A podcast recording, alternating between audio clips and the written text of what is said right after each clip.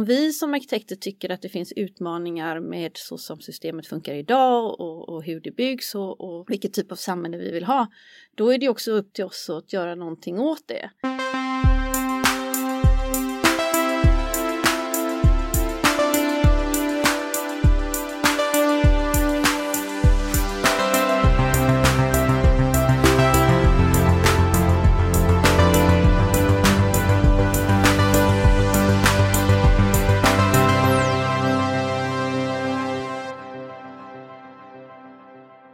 Planera byggnader och stadsdelar som kanske ska hålla i hundratals år framöver kräver ett visst mått av framtidsperspektiv. Samtidigt ska man som arkitekt ta hänsyn till eh, energieffektivisering, estetiska ideal, framtida tekniklösningar, en levande boendemiljö, krångliga regelverk och olika typer av sociala utmaningar.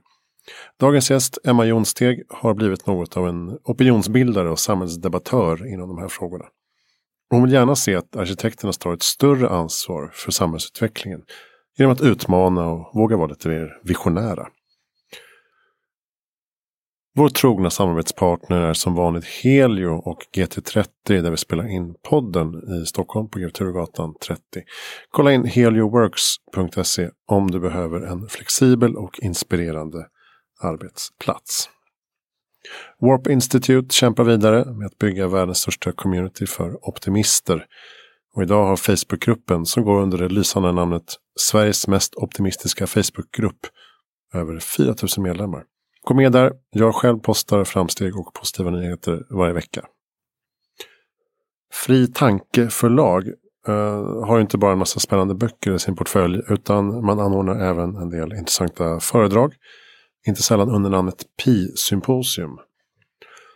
Om du är det minsta intresserad av att lära dig mer om världens positiva utveckling och framtid vill jag varmt rekommendera ett evenemang på Skandiascenen i Stockholm. Där ingen mindre än Steven Pinker kommer att eh, tala. Han är aktuell med det här storverket eh, Enlightenment Now. Som kommer på svenska i oktober med titeln Upplysning nu. Eh, han kommer att eh, framträda tillsammans med Anna Rosling som är medgrundare av Gapminder och medförfattare till den fantastiska boken Factfulness av eh, framlidne Hans Rosling. Hennes svärfar. Jag heter som vanligt Christian von Essen och finns till förfogande på christianvonessen.com. Och allt du behöver veta om Heja Framtiden finns på hejaframtiden.se. Connecta gärna i alla tänkbara kanaler och plattformar så att vi kan sprida ordet om den här fantastiska podden och få in mer sponsorer och patrons. Kolla in också patreon.com slash framtiden. Där kan du donera några kronor för varje avsnitt. Om du gillar det du hör. Om du tycker att framtiden är viktig. Jag vet inte. Du kanske inte tycker. Du kanske tycker den är oviktig. Skitsamma. Vi eh, kör vidare. Välkommen till Heja Framtiden.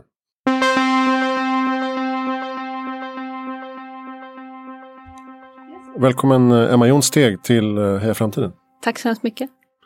Du är ju redan poddveteran. typ.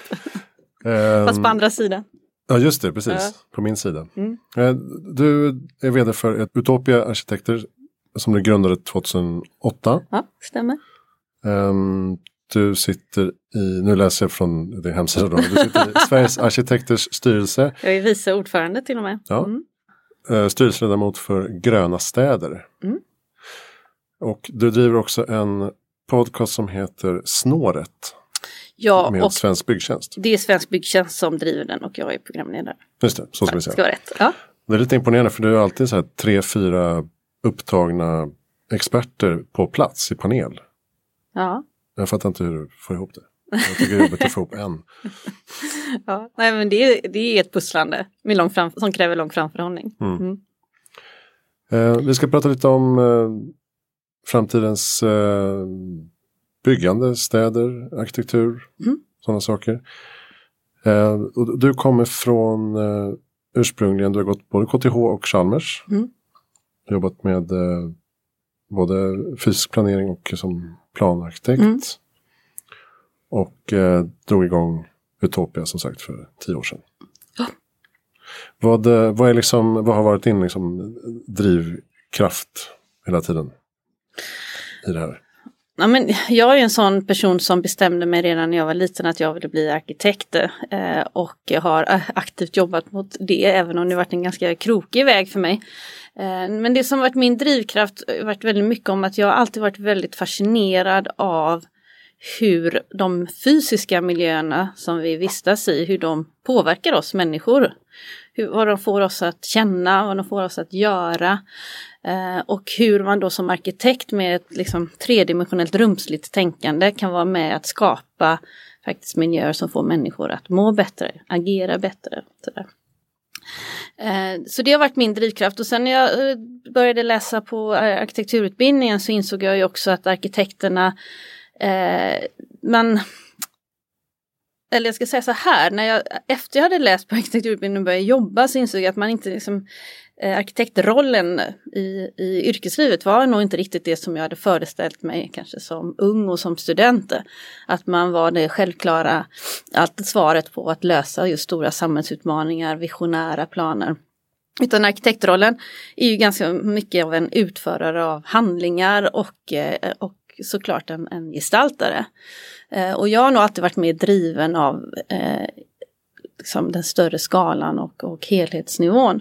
Så när vi startade Utopia som jag drivit tillsammans med min kollega Mattias Lidström så bestämde vi oss för att vara ett kontor som mycket mer drev frågor kring hur kan arkitektur skapa större värden för samhället? Och se på oss själva som mycket mer av innovativa samhällsutvecklare där arkitekturen var snarare en del att nå dit. Ibland brukar jag säga så här, men det är en stor skillnad att se arkitektur som ett mål eller arkitektur som ett medel. Jag är intresserad av att prata om vad arkitektur gör. Och sen att det ska vara vackert och hållbart och att det ska vara såklart uppfylla alla regler och krav sådär. Att se det lite som en, en självklarhet utan det ska vara, vad är det där extra? Som jag brukar försöka prata om den utopiska faktorn. Vad är det vi på Utopia kan bidra med som går bortom funktionalitet och estetik och hållbarhet och allt det där som givetvis också ska fungera. Innebär det också att ni försöker hålla ett längre perspektiv? Alltså att ni har en längre framtidshorisont? Ja, jag skulle vilja säga att, att, vi vill ju vara med från början till slut. Eh, men att också i projekten bidra med idéer och tankar som, som också kanske verkligen går bortom huset, alltså titta på hur kan vi kanske i projekten hjälpa till med sociala utmaningar eller jämställdhetsfrågor. Eh, och då måste man givetvis ha, ett, ha en längre horisont men samtidigt så här, när man håller på med stadsplanering och arkitektur då måste man ha väldigt, väldigt mycket tålamod. Eh, för att det är väldigt, väldigt långa processer. Men många av de projekt som vi håller på med på kontoret nu har jag hållit på i tio år. Så det, det kommer liksom lite på köpet när mm. man jobbar som arkitekt. Det måste vara väldigt svårt med det estetiska, att hitta en tidlöshet som ska hålla i hundra år. Ja det är det ju och det märker man ju också i och med att processerna är så långa att saker och ting förändras när det gäller inte bara estetik men faktiskt också hur vi lever, vilka behov vi har om man tittar på bostäder, eh, så storlekar och annat. Och, eh, jag menar vi har ju gjort projekt för, för tio år sedan när markparkering var en självklarhet eh, som, nu, man, som man nu idag aldrig skulle ens bygga med liksom, fristående hus på en, på en åker. Så att, eh, det finns ju någonting eh, i de väldigt, väldigt långa processerna och väldigt reglerade detaljplanerna som ställer till det när det handlar om flexibilitet och att då framtidssäkra våra projekt. När det gäller den, den tidlösheten när det gäller estetik så skulle jag nog vilja säga att estetik har lite idag fått en, en prägel av att vara väldigt kostnadsdrivande. Eh, och därför så har det blivit ganska nedprioriterat i många projekt.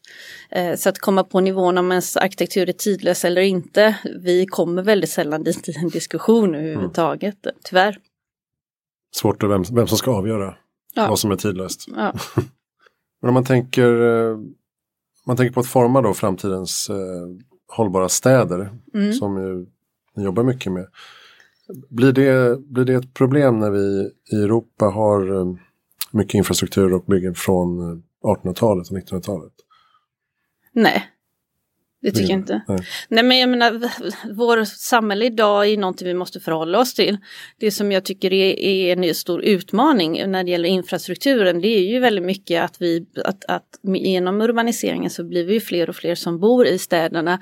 Det blir fler människor som måste samsas på samma ytor. Och där idag finns en obalans med ytor som, som trafik och framförallt bilismen upptar i förhållande till publika platser och annat. Och här behöver vi ju se över strukturerna och eh, prioritera om eh, för att kunna nyttja vår gemensamma, liksom, våra publika ytor mer effektivt och mer jämlikt. Mm. Vad gör man i gröna städer då som du är med i? Um, men det finns ju många organisationer där Gröna städer bland annat är en där man just försöker samverka, ge över liksom, med kommuner, eh, konsulter, arkitekter, alla, liksom, all expertis, eh, utvecklare, fastighetsutvecklare, teknikkonsulter för att gemensamt också kunna driva på utvecklingen. Och det finns ju en, en som ganska stark struktur av stuprör i våra organisationer, både när det gäller kommuner, när det gäller stora bolag. Att vi alla sitter och löser vår egen fråga och till och med också bevakar den ganska hårt. Mm. Och det är ju först när vi gemensamt liksom, sätter oss i samma rum med liksom, siktet på ett gemensamt mål utifrån våra olika kompetensområden som saker och ting faktiskt kan på riktigt börja förändras. Men det kräver ju att vi också vågar gå utanför vår egen roll. Vi måste släppa lite på liksom, garden och eh, vara mycket mer generösa och kanske inte tro att just min kompetens eller att jag kan bäst. Och det här är ju liksom ett problem skulle jag vilja säga i, det är väl i många organisationer och kommuner, eh, att man fastnar i eh, men invanda strukturer. Man gör som man alltid har gjort. Det är vår mm. bransch expert på. Och man tar inga risker. Allting som är nytt och oprövat är ganska obehagligt. Men, men det funkar väl inte längre riktigt? Nej.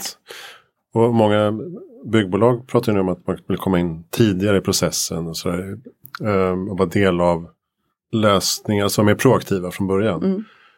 Är det något som välkomnas från ert håll så att säga? Absolut, det får, de jätte, det får de jättegärna vara. Bara, alltså, samtidigt kan jag tycka också det är väldigt viktigt att man har en koll på vad är det för syfte eh, och vad är det man vill åstadkomma till exempel med en ny stadsdel. Vad är visionen? Hur ska det vara att leva och bo och verka i den här stadsdelen? Och vilka experter är det som man anlitar för att ta reda på det? Man får ju också vara noggrann med att om man tar in byggherrar för tidigt så, så har ju de massa viktig kompetens som, ska, som de ska bidra med. Det får inte ske på bekostnad av kommunens ansvar att, att värna allmänintresset. Eh, men jag är absolut för att fler expertiser och kompetenser ska vara med från början.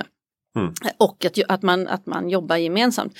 Men kommunerna måste vara de som tar ansvaret för eh, de övergripande liksom, samhällsvisionerna och se till att hålla fast vid det. För jag ser väldigt ofta att projekt prutas på vägen. Mm. Initialt så lovar man som guld och gröna skogar.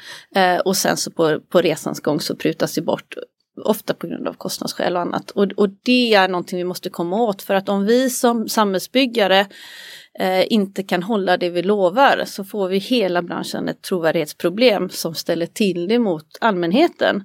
Och om inte allmänheten litar och har förtroende för vår bransch, då har vi ett jätteproblem. Just det. Apropå det gränsöverskridande kompetensutbytet så jag jobbar lite med ett byggbolag som pratar mycket om att ha projektstudio, workshops och ta in eh, kompetens från olika håll. Ja, det gör ju vi jättemycket i våra projekt. Ja. Ja. Vad, ska, vad, skulle, vad kan det vara för typ av kompetenser? I, vi har ett avsnitt eh, med Leif Denti. Vi pratar om att ta in beteendevetare till exempel. Mm. Man anlägger mm. stadsdel. Mm. Vad kan det mer vara för typ av kompetenser som man kan röra om lite med? Men jag skulle också precis säga beteendevetare, sociologer, eh, överhuvudtaget människor som eh, mycket mer är kopplat till de, alltså, upplevelsen från de som verkligen ska bo och leva i de här områdena. Jag menar bara som en sån sak att när vi, om vi håller på att utveckla skolor så ska vi såklart ha med elever och lärare och föräldrar och rektorer. Som, de som nyttjar och brukar områdena. Mm. Jag tycker väldigt ofta att vi glömmer, i och med att det är så långa processer, eh, när vi ska planera nya stadsdelar, eh, att, att, fråga liksom, ungdomarna, de som antagligen har hunnit bli gamla och skaffa barn när det här är färdigt. Eh, vad är det de ser liksom, att de vill ha i sina områden? Vad är det de saknar? Eh, det är sorgligt att, att vi som arkitekter kommer liksom längre och längre från slutbrukaren av, av produkten. Och då får vi väl bara se till att ta in dem tidigt. Hur kan, hur kan ni som eh, arkitekter bli mer drivande då för framtidsfrågor? Du, du, har ju sagt, du sa tidigare i en intervju som vi gjorde för något år sedan eh, att arkitekten måste bli mer av en aktivist. Mm. Hur ja, menar du då? Bullra mer, ta mer plats. alltså i samhällsdebatten ja, också? Ja, verkligen. Jag, jag tror att eh, vår kår har liksom eh, inte haft en tradition av att vara eh, ute på liksom eh, i, i debatten. Eh, även om jag ser en stor, stor förändring och att eh, nu, nu är det väldigt glädjande många arkitekter som, som syns mer och hörs mer. Och så här är det ju att vi, om vi som arkitekter tycker att det finns utmaningar med så som systemet funkar idag och, och hur det byggs och, och vilket typ av samhälle vi vill ha, då är det också upp till oss att göra någonting åt det. Eh, för att om vi inte berättar vad vi tycker eller att vi tycker att saker och ting inte funkar, då det är inte så konstigt att kanske allmänheten eller våra kunder eh, också tror att allting är frid och fröjd. Så jag tror att vara, att, att vara mer proaktiva och, och göra det som vi är bra på, att, att nämligen belysa eh, helheten och konsekvenser av eh, politiska beslut och annat på vad det ger på lång sikt för samhället. Eh, och, och, våga ha en åsikt, det är inte så farligt. Mm. Mm. Vad, vad tycker du krävs då för att vi ska kunna bygga mer man pratar ofta om billiga bostäder och det, det, får man inte säga i er bransch. Man säger kanske kostnadseffektiva. möjligen. eh, det ska vara hållbart och vackert på samma gång. Det ska vara framtidssäkrat. Och så här. Vad, mm. vad finns det för trösklar där? Är det um, byråkrati som står i vägen? Långa processer? Trösklar för vad då? För att bygga vackert att, och hållbart? Ja, eller? eller snabbare, mer kostnadseffektivt. Ja, men jag tror så här, det, det är två olika frågor som vi, vi, man måste eh, orka hålla isär. Eh, att, att svaret på att vi ska få billigare bostäder eh, ligger inte i... Nu är det som att den enda lösningen är att vi ska bygga billigare. Och om man tittar på det så är det ju så här, men om du, har, om du säljer bostadsrätter så är det ju någonstans marknaden som sätter priset och när det gäller hyresrätter så har vi en reglerad hyresmarknad. Så det finns det är inte alls så att det per automatik blir billigare bostäder bara för att vi bygger billigare, till viss del. Eh, sen givetvis måste vi bygga mer för att få öka utbudet men nu, det ser vi nu att, att det byggs mer. Eh, och, och dilemmat är att vi, vi lyckas inte bygga för de som inte har eh, råd att efterfråga nyproduktion. Eh, så där handlar det ju väldigt mycket, och vi pratade om det i snåret senast häromdagen, att 90% av bostadsbristen enligt Boverket beror på att vi har ett ineffektivt utnyttjande av våra befintliga, vårt befintliga bestånd. Och det är också i det befintliga beståndet vi har de billigare, mer prisvärda bostäderna. Mm. Så det handlar ju om att de också måste komma rätt grupp till del. Och då är det, handlar det om frågor som, som har med eh, skatter och, och, finansiella strukturer att göra. Vi måste få, få ordning på eh, rörligheten på, på den befintliga marknaden. Det skulle jag vilja säga att, att, där behöver vi lägga vårt fokus. Vi kan inte tro att vi kan bygga bort bostadsbristen helt och hållet till viss del och vi ska fortsätta att bygga mycket, absolut.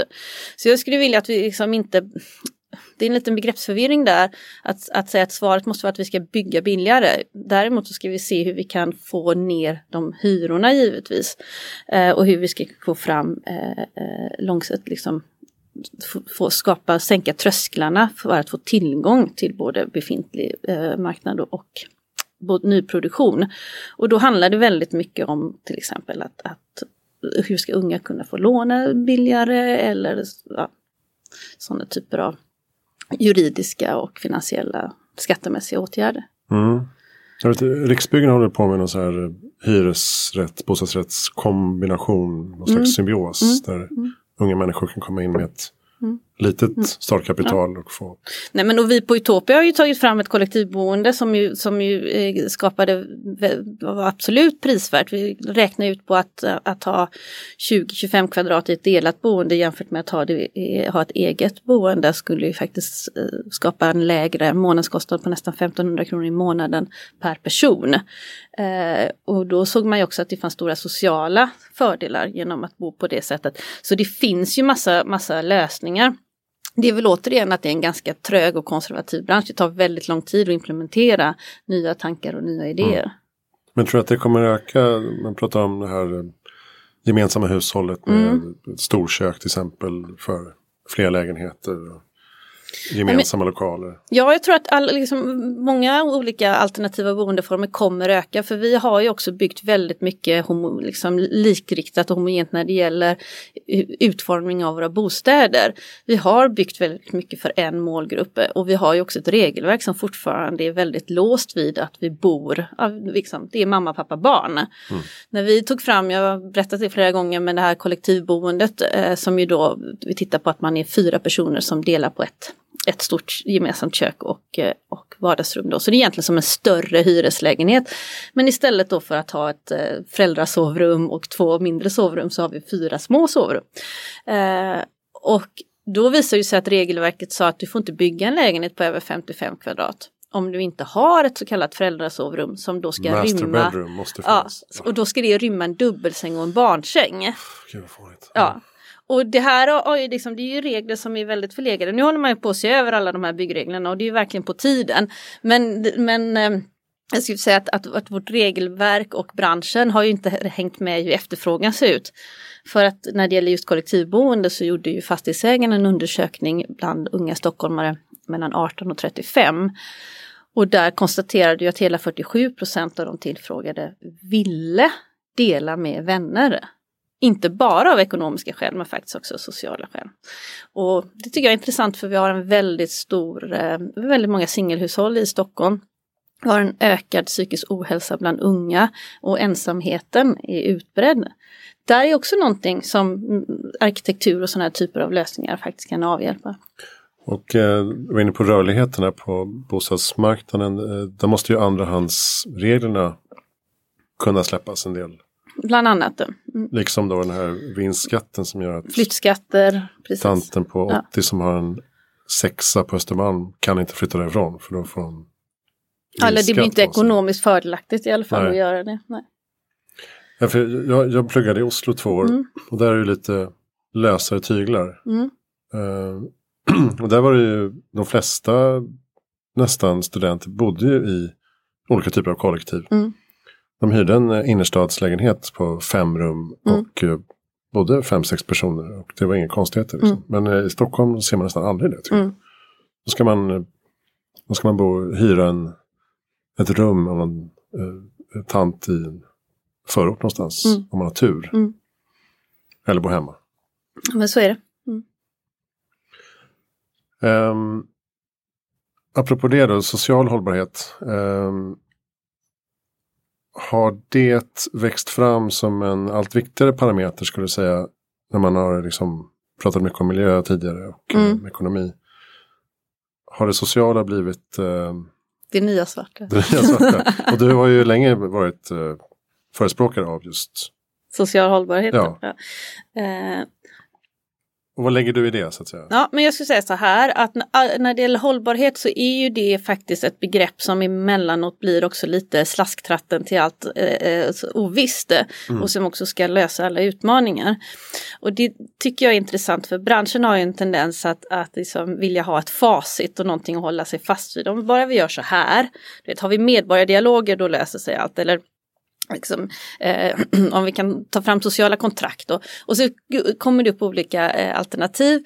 Men risken är ju med just när det gäller eh, social hållbarhet att vi inte har definierat exakt vad vi menar med det innan vi börjar jobba med det. Och där är väl någonting som jag efterfrågar att, att eftersom social hållbarhet kan vara så otroligt brett. Det kan ju handla om allt ifrån ja, men att få fram bostäder för folk som står utanför marknaden eller öka jämställdheten eller få, att, att människor ska känna sig trygga i offentliga miljöer. Allt kolonilotter? Eller ja men till exempel precis välmående och hälsa och, och också eh, att få människor att, att eh, mötas över stadsgränser och sådär. Det, jag menar, det, det, vi kan göra den här listan hur lång som helst. Och då måste vi, och samtidigt är det ju ett begrepp som nu är väldigt, väldigt etablerat och väldigt, väldigt viktigt. Så att Låt oss istället då bli bättre på att prata om det. Vad är det vi menar med det respektive projekt och vad är det för sociala utmaningar som den här platsen eller det här området behöver hantera. Och också finns det några eh, aspekter som vi kan lägga till som vi kanske inte har tänkt på när vi ändå håller på. Låt oss vrida det ännu mer och kanske prata om titta på jämställdhet eller frågor som liksom utmanar oss själva att också orka vara innovativa och Ibland så pratar man om att, att nya projekt ska lösa platsens problem. Eh, om det är så att det saknas förskolor i området, ja men då ska ett nytt projekt givetvis innehålla en förskola. Den är ganska enkel att se, men det, det, finns också väldigt ofta outtalade problem som man måste liksom skrapa lite på ytan för att, att upptäcka. Eh, och att man i varje projekt då orkar ta sig an en ny innovation eller en ny tanke som, som är lite som tar lite mer kraft och kanske lite mer tid och pengar för att liksom, hitta. Jag tror att vi måste, måste se på oss själva mycket mer som samhällsutvecklare och innovatör, kreatörer för att ta tag i de här frågorna. Hur kan ni som arkitektbyrå bygga in de sociala aspekterna?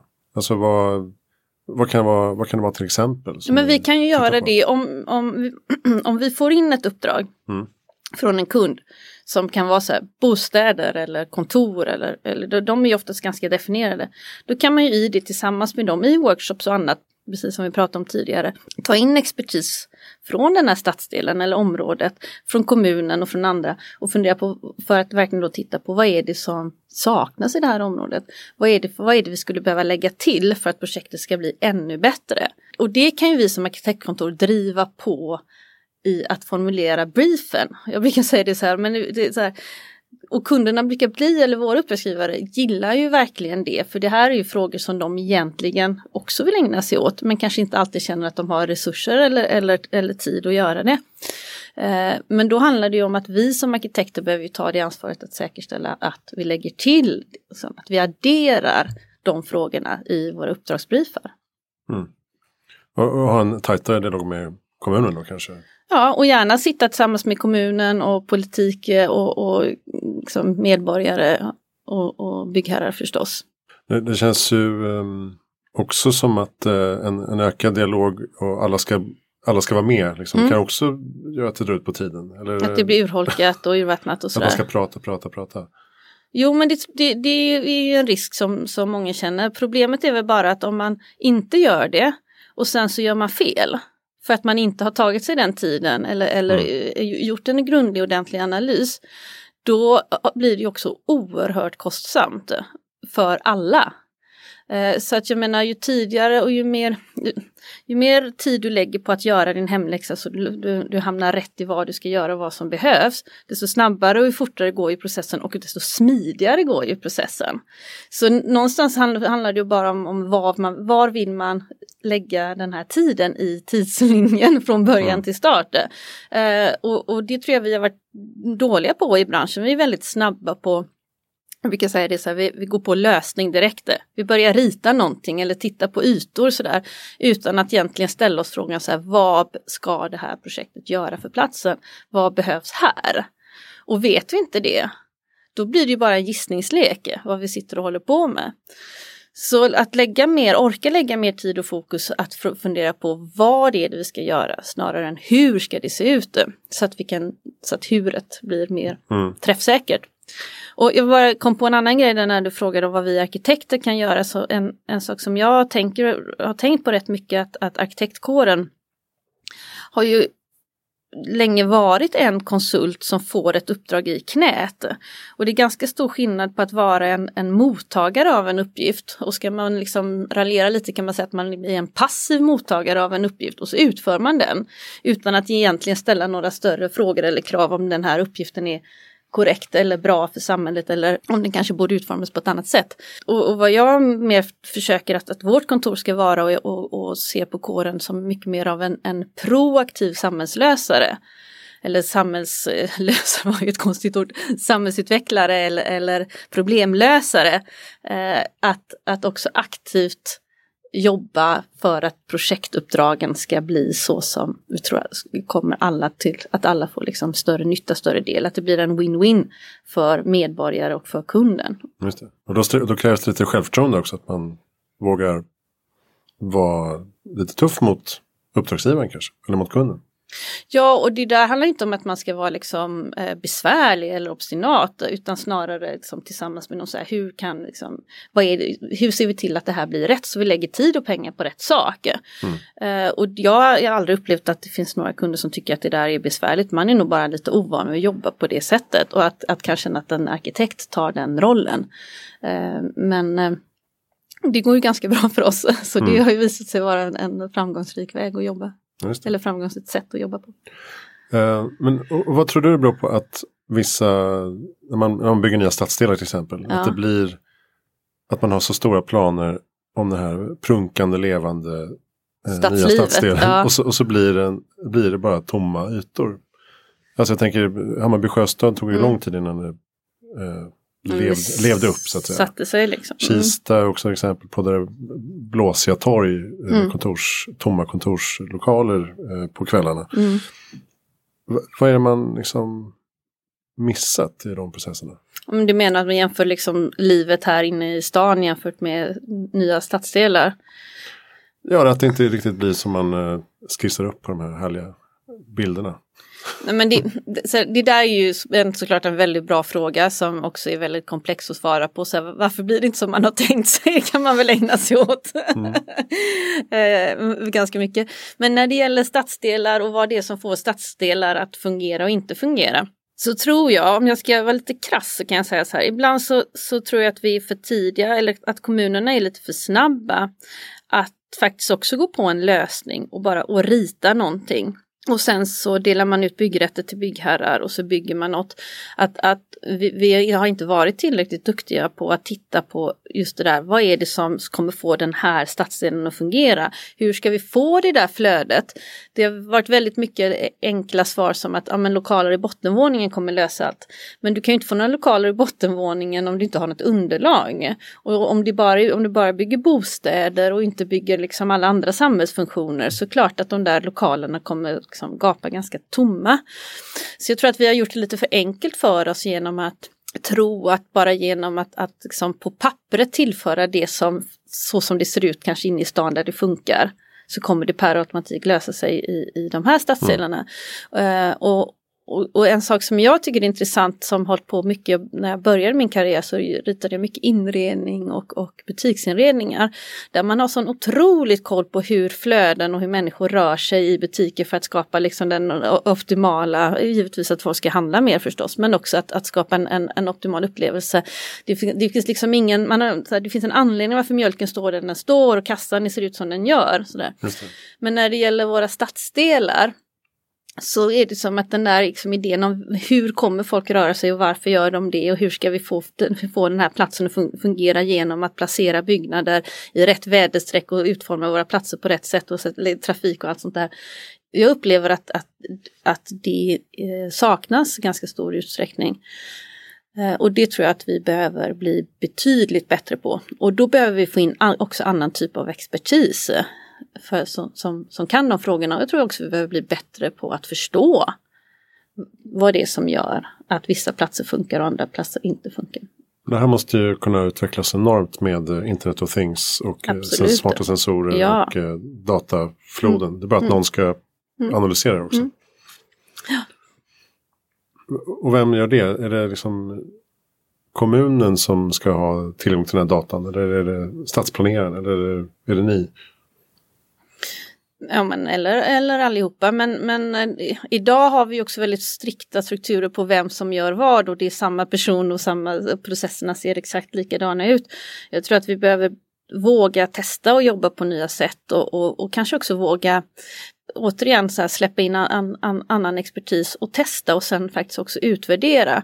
De här, de här processerna är ju så himla långa mm. så att om vi har lyckats göra rätt i en stadsdel, det, jag menar, det är ju knappt att jag kommer få uppleva det om jag börjar rita på dem nu.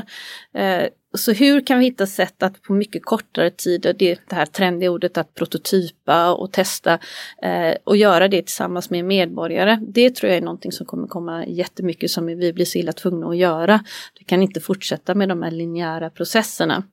Och där har vi ju digitaliseringen som ett stort liksom, verktyg och en möjliggörare för att få de här processerna att funka på andra sätt. Mm. Det där måste vara så svårt också att tänka in hur framtidens teknik kommer se ut. Och med energieffektivisering och ja. solpaneler, sensorer. Mm. Men det, det, är ju, det, det, det är också det, det, är ju svårt och det är också så här vår bransch som också in, som inte då är en, en innovativ bransch. Det var ju, vi spelade in ett snåret av, avsnitt om, om innovation i branschen. Och då visar det sig att, att liksom, samhällsbyggarbranschen eller byggbranschen är ju faktiskt de som satsar minst på innovation. Eh, eftersom innovation också är kopplat med, till mycket risk och, och, och, samtidigt så står vi inför väldigt stora samhällsutmaningar och branschen kallar sig också för, för samhällsbyggare. Eh, och då var det någon som sa så här, ja men du vet, man har alltid pratat om framtiden som någonting som är väldigt långt borta, men med den snabba förändringen som pågår nu så är ju liksom framtiden är ju imorgon. Och att förutse vad som, vilka behov vi kommer ha då och hur våra stadsdelar kommer se ut är ju i princip helt omöjligt. Så vi måste ju idag hitta ett sätt att, att planera för det ovissa. Mm. Och det är ganska obehagligt. För alla har ju, man vill ju, vi har ju, i Sverige är vi väldigt duktiga på att, att detaljplanera. Om man tittar på våra nya stadsdelar så är ju liksom, det är på minsta liksom, gatstensnivå så vet vi exakt hur det ska se ut och hur det är tänkt. Mm. Eh, och att våga släppa på en, en bit mark och säga så här, men här får vi se, det här blir liksom den ovissa framtidsplatsen som vi lämnar ett tag sedan. Att det måste vara mer organiskt. Ja, ja. Men det innebär ju också att vi kommer få se, eller det ser vi redan idag, nya typer av aktörer på bygg och fastighetsmarknaden eller branschen. Mm. Eh, techbolag som kanske inte ens äger, de kanske inte ens har egen personal, de kanske bara projektar och eh, bygger väldigt effektivt utan att ha mm. tunga fasta kostnader. Mm. Eh, märker ni av det redan idag eller ser man det som en framtidsscenario? Nej men att branschen förändras eh, som en följd av digitalisering och, och eh, men också av, av, starka trender som eh, delningsekonomi och annat. Så här, eh, visst ser vi det, men, men jag, jag, skulle nog säga att vår bransch är ganska liksom, trög. Eh, och det där begreppet lite fat and happy har ju existerar ju så här.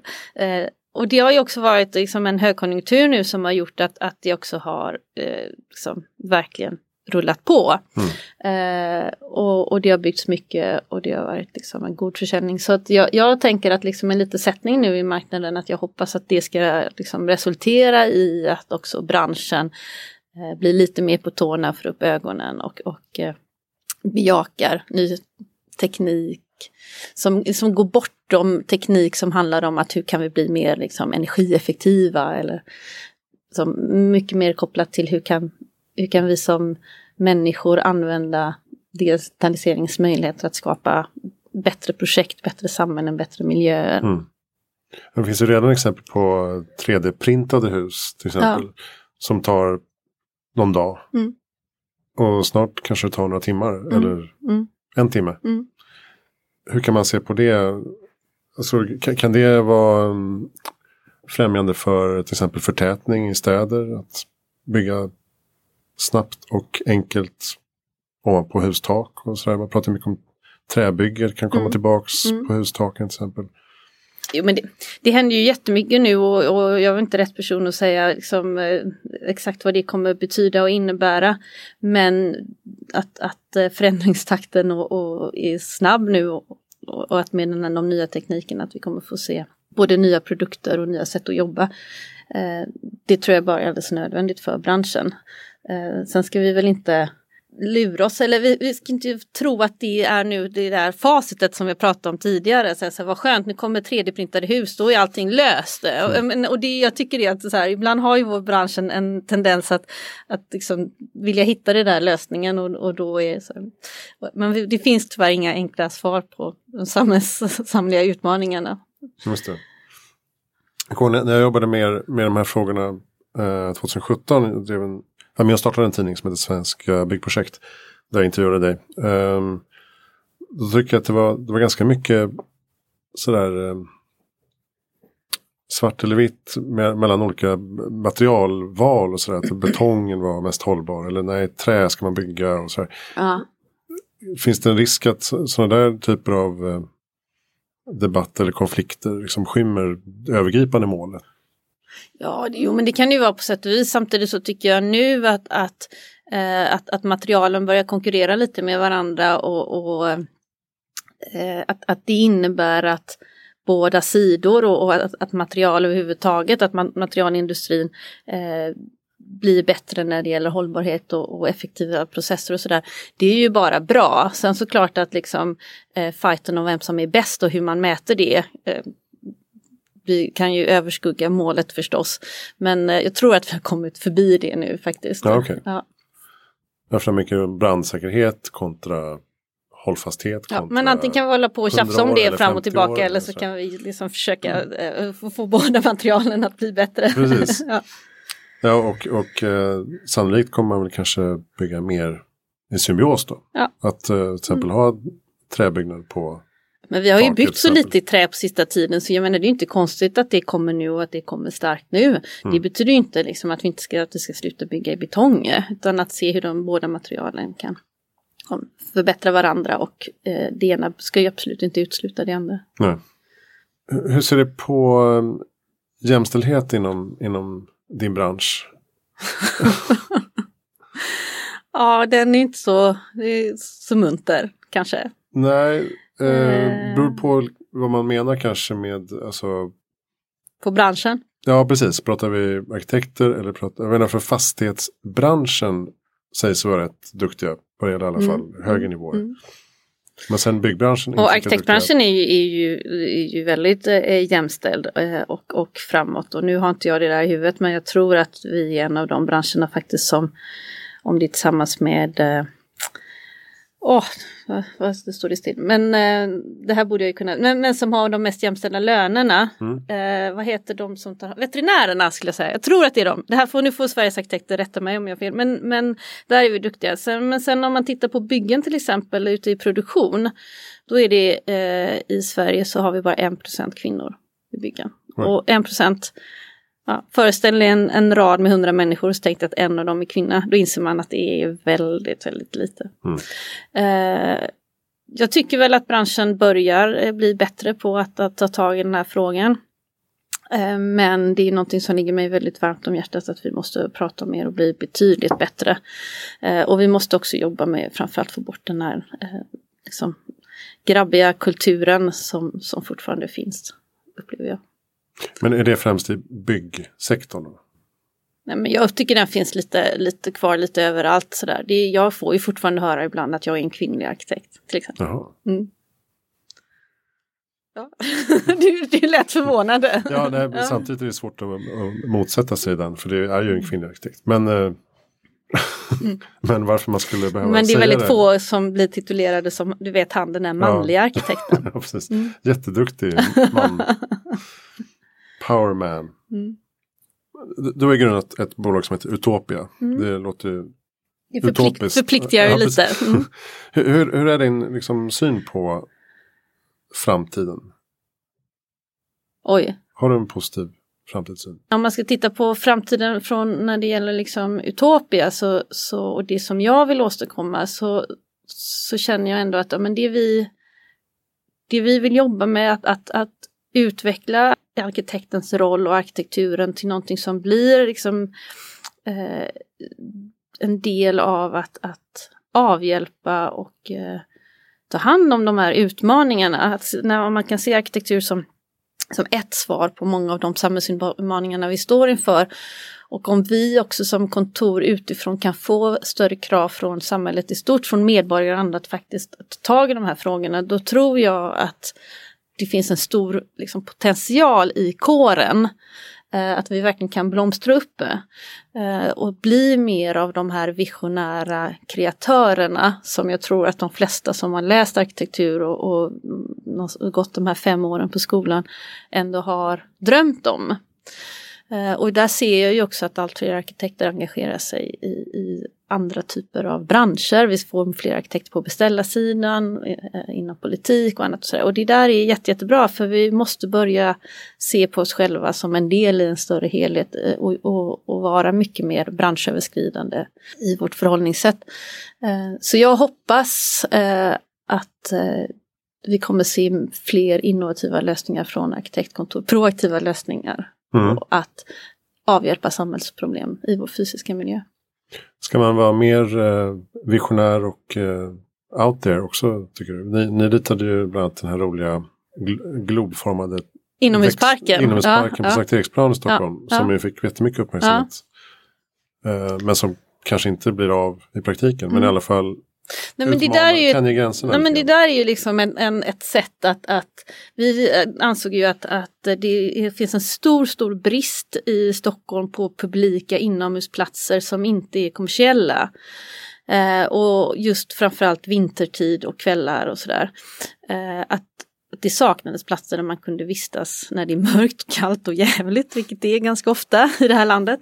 Eh, eh, där man också kunde vistas som, precis som i vilken park som helst, som en, en medborgare. Eh, och med trycket på stan och ju fler eh, Liksom ju, ju, fler vi blir, desto större blir också trycket på våra publika platser och det ställer högre krav på dem. Eh, så det var ju ett, ett sätt för oss att, att visa på en, en, idé och också på en plats som vi tyckte man behövde göra någonting åt det. Eh, och det som du sa, det fick mycket uppmärksamhet och framförallt så, så hoppas jag väckte det ju en, en debatt och diskussioner kring just eh, kommersiella eh, och icke-kommersiella inomhusytor. Och då tycker jag att vi har lyckats. Sen behöver inte alla göra så, men, men det är ett sätt för oss att Eh, Eh, uppmärksamma vissa frågor som vi tycker är viktiga. Och ju fler som gör det, arkitekter och icke-arkitekter, alla som engagerar sig tycker jag i medborgerliga, eh, liksom samhälleliga frågor eh, är bra. Jag skulle säga att jag, apropå du frågar hur man ser på framtiden, så här, det, jag tycker det här också handlar om en demokratisk fråga, att vi som medborgare måste, får, det finns en stor risk att vi blir för passiva och liksom också ger upp och tycker att det är ingen som ändå tänker på mig. Och det där är också ganska obehagligt och farlig väg. Vi börjar tappa förtroendet för politik och demokrati och möjligheten att vara en del och påverka samhället. Mm. Och, det, och det är kanske upp till um alla då, alltså inklusive institutioner och medborgare, att mm. ta en mer aktiv roll mm. i men jag tycker den här diskussionen, ja, precis, och, att den här diskussionen kring så här medborgardialog och hur får vi fler medborgare att engagera sig i samhället och inte bara vara liksom, nej-sägarna och, och tycka att allt nytt är dåligt utan hur får vi tag i den positiva kraften och den positiva, eller Eh, den här gräsrotsrörelsen som, som, finns och få, få de människorna som har idéer och tankar eh, alla fantastiska eldsjälar där ute att verkligen känna att det finns någon som eh, kan vägleda dem och ta hand om allt det. För, för jag tycker av alla mina år som jag också haft snåret när vi pratar om olika utmaningar så kommer det väldigt ofta tillbaka på att det är några eldsjälar som har en bra idé och orkar driva den. Och då tycker jag att man som kommun, att det är liksom lite ens plikt att ta hand om alla dem som, mm. som vill skapa förändring och som har idéer och tankar. Eh, och det blir, kommunen är väl fortfarande väldigt mycket ett uppifrån och ner perspektiv. Vi bestämmer hur det ska se ut och sen får ni rösta en gång var fjärde år. Eh, men om vi skulle kunna mycket mer se kommunerna som, som, som möjliggörare av medborgarnas liksom, drivkraft, idéer och vilja att ta hand om den kraften, då tror jag också att vi skulle kunna få mycket kortare processer, mycket större engagemang och delaktighet i det vi gör. Det. Att vi, det är vi som arkitekter och samhällsutvecklare, samhällsplanerare gör. Och då mm. kommer tilliten tillbaks också? Ja, ja förhoppningsvis. I Asien och Mellanöstern ser man ibland helt sådär nya stadsprojekt växa fram från scratch som mm. uh, använder sig av uh, hållbar energi och sådär. Tror vi kan få se det även i Europa? Men vi har ju en hel del nya stadsdelar som, som växer upp. Eh, sen det är från scratch, inte helt och hållet i och med att de oftast är anslutna till befintlig infrastruktur och sådär. Vi har ju ett regeringsförslag om att bygga nya städer förstås, eh, men jag tror att eh, i Sverige så ska vi, är det ju rätt väg att gå att utnyttja de befintliga lägena som ligger i, i nära befintliga regioner och, och mm. eh, snurra till I Sverige så tycker jag inte att nya städer är rätt väg att gå. Däremot så ska vi förtäta i de områdena vi har i kollektivtrafiknära lägen och utbygg, bygga ut för kollektivtrafik. Hur kan man få till en förtätning på bättre sätt? Och då vi pratar om bygga på hustak till exempel. Men finns det, finns det regelverk som hindrar det där lite grann? Till viss del så, så, planeras ju väldigt mycket av våra nya områden mm, som utifrån eh, vad som är inte är möjligt på något sätt. Vi har många regler och, och, och krav som, som försvårar eh, förtätning, buller, strandskydd. Eh, och, och jag kan tycka att på, till viss del är väl det bra. Eh, men vi måste ju också någonstans börja så här, men vad är det vi vill åstadkomma? Vill vi förtäta den här stadsdelen, då måste vi prioritera utifrån eh, det vi tycker är, är viktigt precis där. Och ibland kanske vi måste göra avsteg från bullerkrav, ibland måste vi göra avsteg från annat. Eh, men då ska ju det vara en, en bedömning från fall till fall. Eh, och det som jag tycker är olyckligt nu det är när det blir för mycket att regelverket begränsar oss så att vi, vi får kompromisser i det som byggs. Det blir liksom inte riktigt, riktigt bra på grund av den här om det nu vi kan ta bullerkravet precis just där. Mm. Eh, vi, jag tycker mycket att arkitekturen blir ju till slut också bara präglad av vad som är görbart och inte görbart. Vi, där vi har också ser regler som tar ut varandra, dagsljus och, och energi till exempel. Um, och, och, det tycker jag är, är, är olyckligt och skulle hoppas att vi kan få en översyn och, och istället för att ägna oss åt den här restriktionsplaneringen, att titta på vad, vad, vad går det att bygga när vi inte liksom krockar med några, som de här intressekonflikterna. Mm. Eh, samtidigt så tycker jag att det är frågor som man, man belyser också för stunden. Så det, är, det är klart att, och nu är ju, ser ju alla att förtätningen är ju såklart eh, det vi måste göra. Vem tycker du att vi ska intervjua i Heja Framtiden? Jag är väldigt nyfiken på Vinnovas nya generaldirektör Darja Isaksson. Få hit henne så ska jag lyssna. Ja, bra. Eh, tack snälla Emma Jonsteg. Du finns på Utopia Arkitekter. Så att jag, jag pendlar mellan arkitekter och arkitekter. Gör det. Är det okej? Okay? det är okej. Okay. eh, ska se, vad är ni för hemsida? Utopia.se. Mm. Där är jag. Och så kan man då med fördel lyssna på snåret i valfri poddspelare om man är nyfiken på hur branschen utvecklas. Mm. Den snåriga samhällsbyggnadsbranschen. Ja, verkligen. Mm. Bra, tusen tack för att du kom hit. Ja, tack för att jag fick komma. Och eh, vi finns på hejaframtiden.se och eh, alla tänkbara plattformar. Eh, nästa vecka pratar vi om någonting helt annat. Jag heter Christian von Essen. Tack för att du lyssnar. Snyggt.